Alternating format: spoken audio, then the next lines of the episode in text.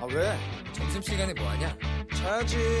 야 그러지 말고 이거 한번 들어봐 아 뭔데? 지금 당장 라디오를 켜봐 나른한 오후 깨울 시사 토크쇼 모두가 즐길 수 있고 함께하는 시간 유쾌하고도 신나는 시사 토크쇼 오태훈의 시사본부 네, 시사본부 2부 시작합니다. 시사본부는 청취자 여러분들의 참여 기다리고 있습니다. 샵 9730번으로 의견 보내주시면 되고요. 짧은 문자 50원, 긴 문자 100원의 정보 이용료, 어플리케이션 콩은 무료로 참여하실 수 있습니다. 매주 수요일 전문성과 현장성 살아있는 고품격 하이 퀄리티 범죄 수사 토크를 지향하는 아는 경찰 시간입니다. 먼저 오늘 특별한 분과 함께하겠습니다. 경찰 출신 국회의원 전 프로파일러 더불어민주당의 표창원 의원 나오셨습니다. 어서 오십시오. 네, 안녕하세요. 예, 저희가 이슈에서 전화 연결을 드렸다가 아는 경찰에도 함께해 주시면 좋겠다라고 말씀 요청을 드렸는데 네. 직접 나오셔서 고맙습니다. 아유, 불러주셔서 감사합니다. 네, 예. 고향에 온 것 같습니다. 맞은편에는 아, 전 서울경찰청 범죄심리분석관이신 배상원 프로파일러 자리하셨습니다. 어서 오세요. 네, 안녕하세요. 예. EFM 박명수의 라디오 나가셔가지고 표창원 의원 부럽다 뭐 이런 얘기 하셔가지고 제가 롤 모델이다. 저의 롤 모델이다. 존경한다. 뭐 이렇게.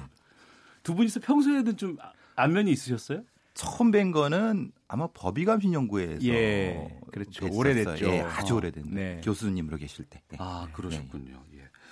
자 오늘 환상의 호흡 기대하도록 하겠습니다. 네. 이 환상의 호흡을 말씀드리려고 하는데 속보가 또 오늘 새벽에 터졌습니다. 경남 진주의 한 아파트에서 40대 남성이 불을 지르고 대피하는 주민들을 상대로 흉기를 휘둘러서 5명이 숨지고 13명이 다치는 그런 사고가 발생을 했는데 임금 체불에 대한 불만이다 이런 기사도 나오고 있고 뭐 층간 소음 때문이다 이런 기사도 나오고 있습니다. 지금 글쎄요, 뭐 우리가 예단하기는 좀 힘들겠습니다만 두 분께서는 어떻게 좀 보고 계시는지 궁금하네요. 회장원 의원께서 먼저. 네, 우선 저희가 이제 이런 사건이 발생하면 바로 직접적 원인 찾기에 너무 그 골몰하고 몰두하는데요. 예. 실제로는 어, 그 직접적인 촉발 요인이 된 사건은 크게 의미가 없는 경우가 많습니다. 음, 어, 왜냐하면 사실 뭐 우리 배상훈 프로파일러도 잘 아시지만 저희가 이런 그 동기와 이유를 알기 어려운 범행에 깔려 있는 것을 네. 어, 되게 이제 세 가지로 보거든요. 그 만약 이게 화약 같은 걸로 봐요. 폭발물 같이.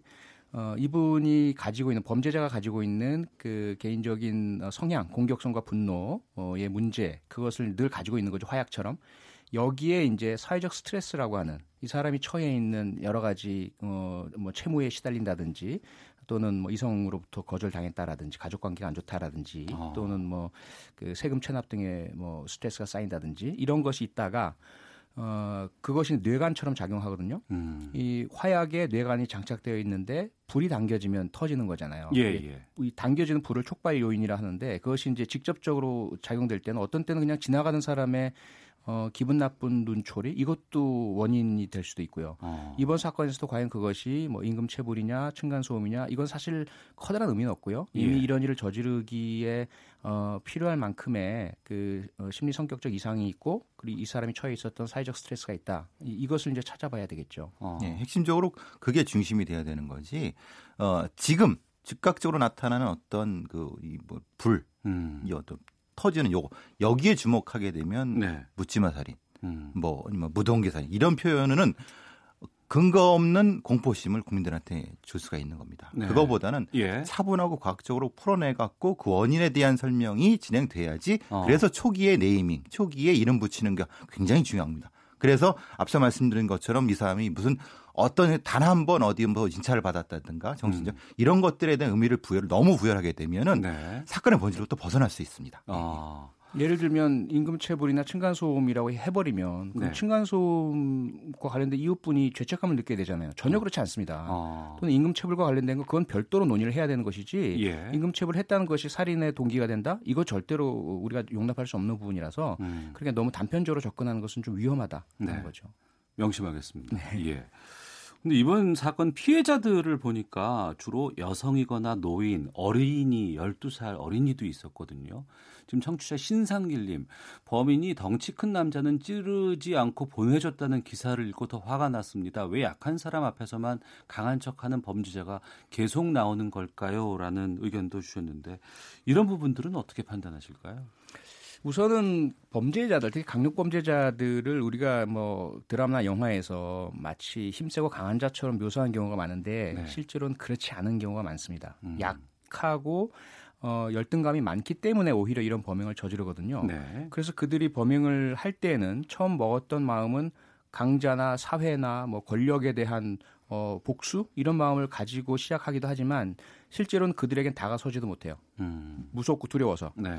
그 우리나라의 연쇄살인범 중에 지충길이라는 사람이 있었는데요. 네, 네. 이 사람이 사회보호법 1호 적용자예요. 절도를 상습적으로 하다가 사회보호법 1호 예, 예, 과거에 그 어, 어, 보호 어, 감호소에 어, 수감돼서 10년 동안 있었는데 정작 자기가 저지른 절도는 형량이 2년이에요. 예. 그런데 배보다 배꼽이 더 크게 10년간 그 형량을 마치고 나서 보호 처분, 보호 감호 처분을 받도록 됐거든요. 예. 너무 억울할 거 아니겠어요? 어. 그래서 이 사회보호법 만든 국회의원들 죽이겠다로 마음 먹어요. 어. 그런데 출소해서 나오고 나서는 서울까지 갈 차비도 없고 방법도 모르니까 인근에 계시던 독거 노인분들을 연쇄살인했어요. 아이고.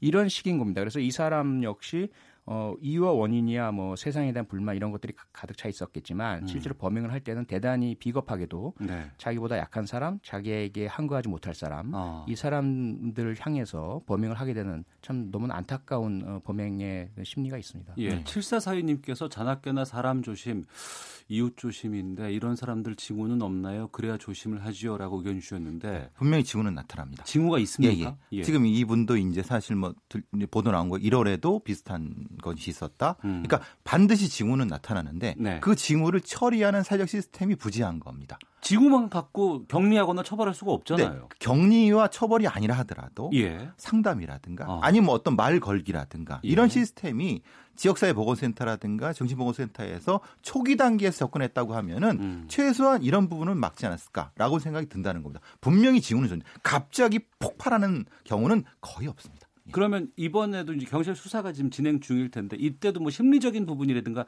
이런 것들도 함께 수사가 좀 들어갈 수 있습니까? 예, 지금 저기 수사단에 예. 프로파일러 두 명이 지금 경남지방경찰에 투입되고 있고 어. 주요 동기를 찾고 관련된 부분을 찾아갔고 말씀드린 것처럼 필요한 부분을 하고 있습니다. 알겠습니다. 그러한 중요한 동기들이 수사 이후에 밝혀지게 되면 또 계속해서 말씀을 좀 나누도록 하겠습니다. 나중에라도요.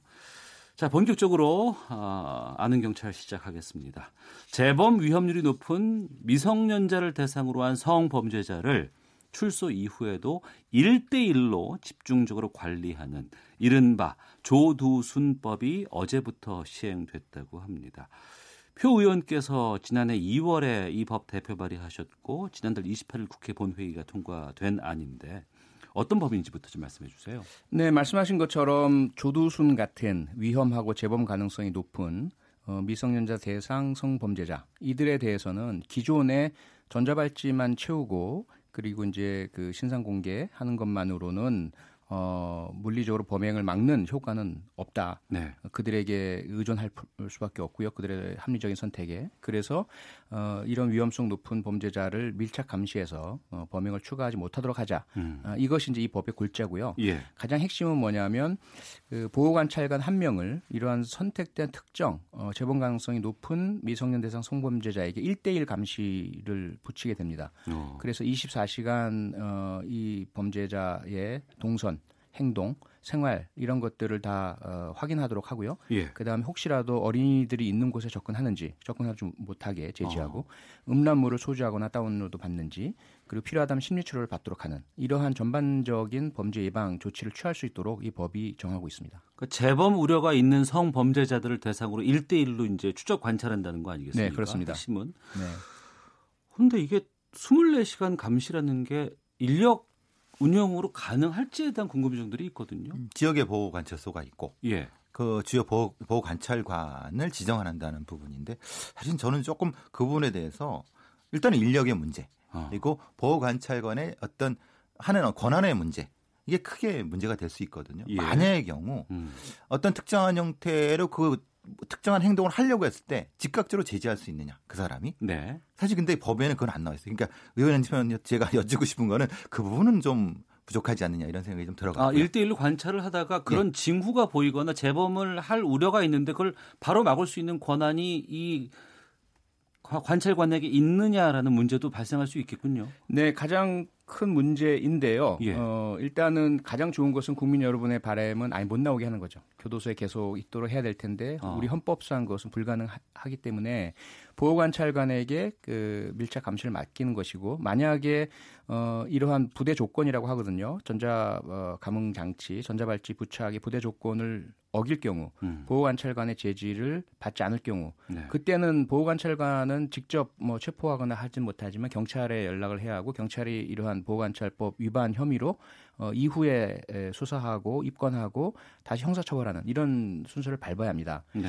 그러다 보니까 이제 보호관찰관의 수도 부족하고 어. 어, 경찰과의 협력이 무엇보다 절실한 상황이고요. 예. 그래서 이 부분은 숙제로 남겨져 있어서 제가 국회에서 어, 법무부에는 보호관찰관의 증원 어, 예산 편성 어, 계속 그 촉구하고 노력을 할 것이고요. 네. 그다음에 이제 경찰과의 협력과 어, 이후에 또 법 개정을 어, 더 추가를 해서 어, 추가적인 제- 제지 효과가 날 수 있도록 거주지 제한이라든지 이러한 부분들을 더 확보할 수 있는 노력은 앞으로 해야 될 것 같습니다. 가장 걱정되는 겁니다. 왜냐하면 경찰은 경찰의 임무가 따로 있습니다. 음. 그러니까 자기 고유의 임무가 따로 예, 있는데 예, 그렇죠. 예, 예. 특정한 형태의 요청이 왔을 때 어. 이걸 1순위, 0순위로 처리할 수 있느냐. 예, 추가 업무이기 때문에. 그렇죠. 그럼 지금의 현실적인 문제입니다. 어. 지금도 사실은 보호관찰관이 이런 것을 하는 과정에서 문제가 생겼을 경우 요청을 하는데 후순위를 밀렸을 경우 그걸 누가 어떻게 처리하느냐에 예. 대한 부분은 사실 굉장히 좀 걱정이 되는 부분이다. 의원님 말씀하신 것처럼.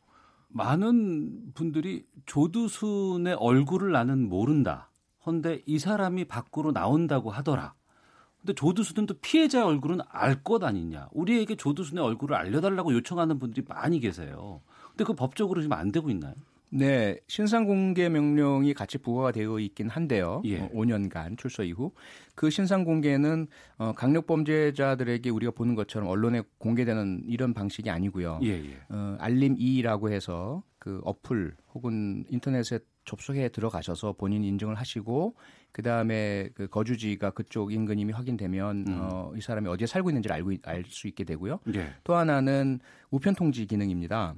어, 우편 통지요? 네. 네. 그러니까 조도순 같은 신상공개 대상 성범죄자가 출소하게 음. 되면 이 사람이 그 뭐 셋집이든 어 살게 되잖아요. 예, 예. 그러면 바로 그 이 사람의 주거지를 어 인근 같은 지역에 살고 계시는 분들 중에서 미성년 자녀가 있는 분들께 우편으로 통지하게 됩니다. 음. 네. 어. 그러면 어 우리 옆 동네 몇 동 몇 호에 어, 이러한 그 성범죄자가 있으니 조심해야 되겠구나. 그때는 이 사람의 사진도 들어가요. 예. 문제는 이 사진을 그렇게 접근 권한이 있는 분이 그렇지 않은 분에게 공개하면 그건 또 범죄가 됩니다. 아, 그래요? 처벌 대상이 돼요. 그래서 어. 지금 말씀하시는 것은 일반 국민들께서 언론 방송이나 인터넷 등에서 어, 이 조두순의 얼굴을 볼 수 없다. 어, 이것은 맞는 이야기고요. 예. 하지만 인근에 거주하는 분들은 아. 보고 알 수 있다. 어, 이 부분은 좀 이해를 해주셨으면 감사하겠습니다. 예. 제일 어려운 부분입니다. 어. 이게 이제 흔히 아무리 범죄자도 범죄자 인권이 있는데 네. 그것을 어, 개인정보보호법 때문에 그걸 돌려볼 수 경우는 사실 법의 문제가 되는 부분인 거. 음. 그러니까 그걸 어떻게 조화시킬 것이냐의 문제들인 거고요. 네. 아까 저기 의원님 말씀하신 분에 제가 좀, 좀 첨언하면은 실제로 경찰의 지구대에는 지역의 우범 관련된 우범자들 관리하는 부분 기능이 있거든요. 예. 근데 문제는 그거는 이제 경찰의 기능 중에서 순위가 떨어지는 기능입니다. 음. 근데 지금은 이제 보호관찰관이 하는 기능은 여기 있는 겁니다. 이걸 어떻게 통합하느냐가 지금 제가 보는 바에는 보- 의원님 말씀하신 그, 그 대안에 대한 해결책이 조금이나마 될 수 있는데 아직은 이, 이 접근이 잘 안 되고 있는 상태입니다. 음. 예. 현실적으로 경찰 업무가 상당히 힘들고 빠듯하고 인력도 좀 부족하고 충원도 지금 요구하고 있는 상황인데 거기에 이제 법이 바뀌고 나서 추가로 업무들이 더 부과가 된다 그러면 그 업무들을 순위 차원에서 좀 판단해야 될 때 그때 고민들이 좀 있을 수도 있겠군요. 네, 그리고 과거에는 우범자 관리라는 것이 경찰의 어떤 그 권한 중에 하나로 인식되었는데요. 예. 지금은 대단히 조심스러운 영역. 어, 어. 이게 이제 사생활 보호에 대한 침해가 될 수 있고요. 경찰의 어, 경찰관 직무집행법상 그 부여된 권한의 범위라고 인정을 못 받고 있거든요. 그러다 보니까 보호관찰소의 영역이고 보호관찰소에서 어, 경찰의 집행력이 필요하다고 판단돼서 요청했을 때만 음. 그 우범자에 대해서 경찰이 다가갈 수- 설수 있는 상황이라서 이게 이제 영국에서도 이런 문제가 있기 때문에 영국에서는 아예 보호관찰과 교정 그리고 경찰 이삼자가 연합해서 기능하는 그 협력 체제를 구축을 했어요. 각 네. 어, 지역 사회에서. 예, 그래서 예. 그 각 그 경찰과 보호관찰소가 가지고 있는 어 역할과 권한, 음. 기능이 어 서로 우리는 이게 못해 뭐, 우리는 이걸 못해 이런 이제 말이 못 나오도록 음. 어, 협력 체제 구축을 했는데요. 우리도 아마 그러한 공동 대응 기구 뭐 이런 좀 구축 노력이 필요할 것으로 생각이 됩니다. 아, 이게 이제 알겠습니다. 앞에서 말씀드린 것처럼 공동 대응. 근데 이게 자치 경찰 넘어갈 때 권한의 조정. 아, 또 하나는 제가 좀 늘 말씀드린 것처럼 미국 미국식의 U.S. 마샬 같은 형태의 아예 법무 보호관찰관들한테 그런 기능을 주는 방법까지도 포함해서 사실은 대안이 조금 더 나와야 됩니다. 예, 법안 통과시키는 것도 어렵지만 그 법안을 안정적으로 우리가 정착하고 반영할 수 있을 만큼의 고민들이 또 함께 병행이 돼야지 좋은 정책이 되지 않을까 싶은데요. 7030님, 조두순법 좋은 취지이지만 잘 작동할지 의문입니다. 별도의 인력 충원이 있어야 실효성 가질 것 같습니다. 8192님, 보호관찰 대상자 한명을 24시간 관찰하려면 두세 명의 관찰관이 있어야 할 텐데요. 이현미님, 어랏 표창원 의원님이시네요. 응원하고 있습니다. 파이팅입니다. 라고 의견 보내주셨습니다. 이 법의 핵심이 재범 위험성이 높은 집단을 선별해서 일대일로 집중 관리하는 건데 네. 재범률이 높을지 안 높을지를 어떻게 판단을 할 수 있어요? 어, 현재 법적으로는 두 가지 기준으로 봅니다. 예. 과거에 그가 행한 범죄. 그게 이제 형량을 내릴 때는 객관적인 부분만 보, 거든요 네. 어, 피해가 얼마나 큰가 또는 고의적이냐 이런 부분만 보는데 어, 이 재범 위험성 판단할 때는 다른 면을 봅니다. 그 범죄가 얼마나 폭력적이냐 습관적이냐 그래서 이것이 이번 일회성으로 그치는 것이 아니라 또다시 재발할 우려가 높으냐를 하나를 보고요. 또 다른 하나는 정신의학적인 그 진단과 어, 검사를 통해서 네. 성도착이 있다든지 그래서 본인이 자신의 의지로 조절하지 못하는 어, 충동의 문제가 있다고 한다면 이건 재범 위험성이 높다고 보는 거죠. 형량과는 상관없고 그 부분은요. 네. 그래서 전혀 다른 이 두 가지 기준으로 어, 면밀하게 재범 가능성을 평가를 합니다. 그러니까 네. 이제 우리 잘 아시는 이수정 교수님이 재원 평가에서는 최고 권위자신데요. 그러니까 법무부에서는 그런 방식으로 재소하는 이 사람들을 그런 평가할 수 있는 지표를 만들어 갖고 좀 더 과학화시키려고 하고 있습니다. 음. 예. 근데 조금 더 예산과 인력이 더 투입이 돼야지 음. 미국식의 뭐 MTC 같은 형태의 좀 집중적인 연구를 통해서 이것이 결과가 나와야 되는데 우리 아직까지 그 부분이 좀 부족한 부분이 있습니다. 예. 어. 표창원 더불어민주당 의원 배상원 프로파일러와 함께 아는 경찰 함께 하고 있습니다. 지금 일단 법무부는 조두순법을 통해서 재범이나 보복 범죄를 확실하게 찾아낼 수 있을 것이라고 전망을 하고 있습니다. 어떤 전문가는 실효성이 전혀 없는 전형적인 보여주기식 법안이다 이렇게 혹평을 하고도 있다고 합니다.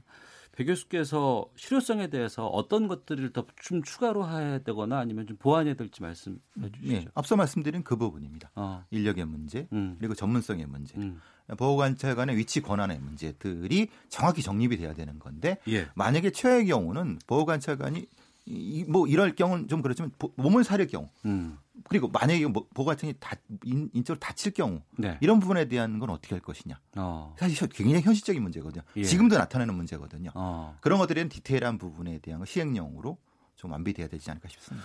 조두순법의 법 통과에 물꼬를 터 주셨어요. 네. 앞으로 이제 좀 보완해서 개정안 같은 것들도 좀 있으면 좋지 않을까 싶은데 거기에 네. 대해서 좀 의견 같은 거나 아니면 계획 있으시면 좀 말씀해 주시죠. 네, 조두순법이 그 충분하다고 볼 수는 없죠. 예. 다만 현행 헌법과 법률 체계 내에서 그리고 국회의 어, 특히 법조인 중심의 법사위 체계 내에서는 어, 달성 가능한 최대한을 달성해낸 겁니다. 네. 어, 그리고 특히 그 당시에 제가 두 가지 음. 그 유죄 판결을 받을 때 받은 보호관찰 기간 음, 관 별도로 만약에 출소 전과 혹은 출소 이후에 재평가를 통해서 어, 더 긴 보호관찰이 필요할 경우에는 보호관찰을 할 수 있도록 하자는 그 규정이 삭제가 됐어요. 네. 어, 그리고 그 거주지를 제한할 수 있도록 하자는 것도 삭제가 됐습니다. 그래서 이런 부분들은 앞으로 추가 개정을 통해서 어, 예를 들어 조두순 같은 경우에는 전자발찌 부착 7년이거든요. 예. 그런데 국민들께서 과연 또는 잠재적 피해자께서 7년 동안만 이 사람에게 보호관찰 1대1로 하면은 그 다음부터는 범행을 하지 않을 않겠다고 확신을 하실까? 그렇지 않거든요. 예. 현재로서는 기간 연장이 불가능한 상태인데 음. 추가 개정을 통해서 어, 형벌과는 다르기 때문에 이중처벌이 아니기 때문에 앞으로 발생할 위험에 대한 방지기 때문에 어, 좀 설득을 더 해서 추가 개정을 할 수 있다면 네. 아마도 조두순의 범행을 끝까지 어, 음. 방지할 수 있으리라 생각됩니다. 예.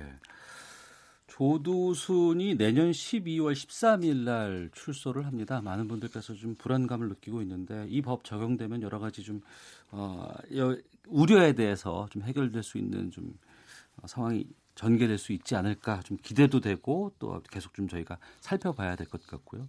어렵게 두 분과 함께 시간 좀 마련을 해서 이 부분은 꼭 좀 제가 여쭙고 싶어서 말씀 듣고 마치도록 하겠습니다. 지금 전직 경찰 출신의 의원이시고 또 현 이제 프로파일러시고 하니까 어, 경찰 관련된 수사에 대해서 좀 두 건 같은 거에서 상당히 좀 주의 깊게 국민들이 보고 있습니다. 먼저 김학의 전 법무부 차관 문제고요. 오늘 윤중천 그 씨가 구속이 됐습니다. 지금 체포가, 됐죠. 됐죠. 네, 네. 그런 상황이고 또 장자연 사건과 관련해서 유일한 증언자인 윤지호 씨는 출판 기념회 마치고 캐나다로 이제 출국하겠다고 밝혔습니다. 이 두 사건 두 분께서 보시기에 어, 제대로 수사가 이루어질 수 있을지 그 끝은 어디까지 갈 수 있을지에 대해서 어떤 생각하고 계신지 궁금하거든요. 표창원 의원께서 먼저 말씀해 주시죠. 네, 아, 과연 제대로 그 실체적 진실이 끝까지 다 밝혀질 수 있을지 네. 어, 저도 좀 그렇게 아주 희망적이지는 않고요. 어, 어려 문제 의식과 또 우려를 많이 가지고 있습니다. 각각이 다 다른 경우인데요.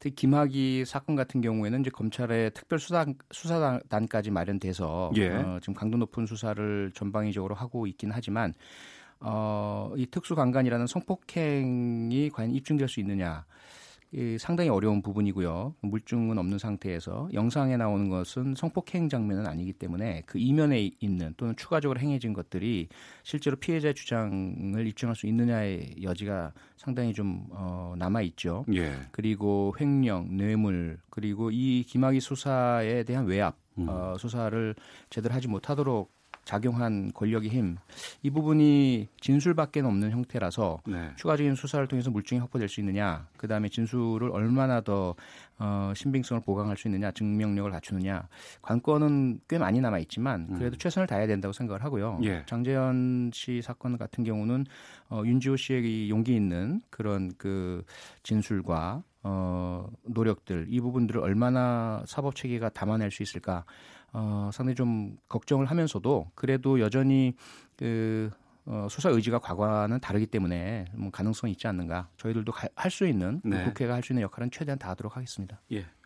사실은 뭐 저는 뭐 조금 회의적인 부분이 있습니다. 사실은 이제 후자 같은 경우는 어, 결국은 특검을 갈 수밖에 없지 않느냐. 왜냐하면 검찰이 검찰 내부를 정리할 수 있느냐. 사실 저는 좀 부정적이고 예. 그럼 뭐 지금은 지금에서의 최선의 증거를 확보하는 과정 음. 그리고 그 국민적인 여망에 부합할 때 국통을 하는 과정 이걸 겪지, 겪어야 되지 않을까 싶습니다. 예, 두 분께서 약간 좀 부정적인 의견도 표출해 주셨습니다만 그럼에도 불구하고 국민적인 관심사가 계속 이 사건으로 집중돼 있다 그러면 좀 희망이 있지 않을까요? 네, 아무래도 헌법도 국민의 뜻을 그 문장으로 구성해낸 것이고요. 법률도 그렇고 사법 체계나 수사도 마찬가지니까요. 국민의 여망과 뜻을 잘 수렴해낸다면 어, 이 어려움들 극복하고 남아 있는 증거들 다 더 찾아내고 진술들 제대로 확보해서 어, 적극적으로 수사 의지를 가지고 간다면 어, 충분히 입증하고 기소해낼 수 있다. 어, 그런 기대와 희망은 여전히 가지고 있습니다. 알겠습니다. 자, 오태훈의 시사본부 수요일 순서 아는 경찰 배상훈 프로파일러 더불어민주당의 표창원 의원 두 분과 함께했습니다. 오늘 두 분 말씀 고맙습니다. 고맙습니다. 감사합니다.